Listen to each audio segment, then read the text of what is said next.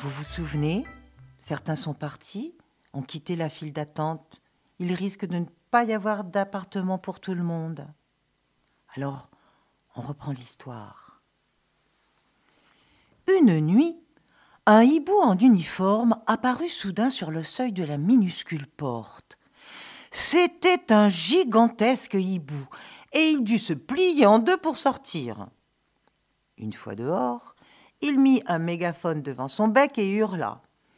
Il n'y a plus un seul appartement. Rentrez chez vous.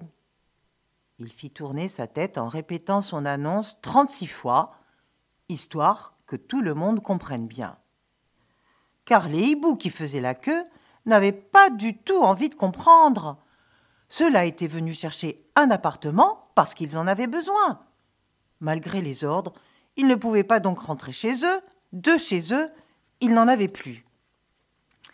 Madame et monsieur Hibou se regardèrent, puis ils regardèrent les autres hiboux. Pendant leur attente, ils avaient tous appris à se connaître et à s'apprécier. Ils se sentaient tristes à l'idée de devoir se séparer. Mais comme on l'a dit, Madame Hibou n'était pas du genre à se laisser décourager. Au contact de ses nouveaux amis, son cœur avait encore grandi. Soudain, elle étira ses ailes et déclara Si cet énorme patapouf refuse de nous donner des appartements, nous les construirons nous-mêmes. Tous les hiboux se mirent à l'applaudir. Jamais ils n'avaient entendu proposition plus alléchante. C'était comme si on leur avait déposé un rayon de soleil sur une assiette à dessert. Tout le monde se demandait pourquoi ils n'avaient pas pensé plus tôt, persuadés que c'était le bâtiment gris qui avait dû ramollir leur cerveau. C'est ainsi que les hiboux retournèrent dans leur vieille forêt et qu'ils se mirent à couper les vieux arbres qui n'attendaient que ça. Ils récupérèrent le bois pour construire des maisons. Des maisons avec des vrais toits, des vraies cuisines, des vraies chambres peintes en jaune. En quelques nuits, les hiboux réussirent à créer tout un village. Ils prirent également soin de replanter des arbres bien verts, bien vaillants, bien entendus. Et puis, au cœur de leur nouveau domaine, ils affichèrent une nouvelle loi, leur loi. Ici, tout le monde aurait droit à un appartement sans avoir à attendre. Même si vous n'existez pas, vous y aurez droit, était-il précisé.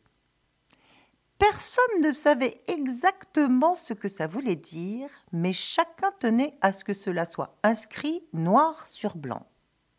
Enfin, Madame Hibou ne s'enrhuma plus jamais.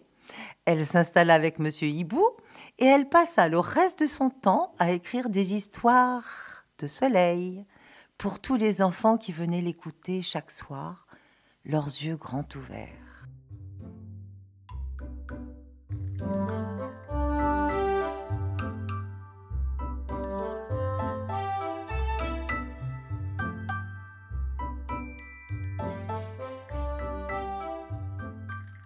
Voilà l'histoire de Madame Hibou qui cherche un appartement.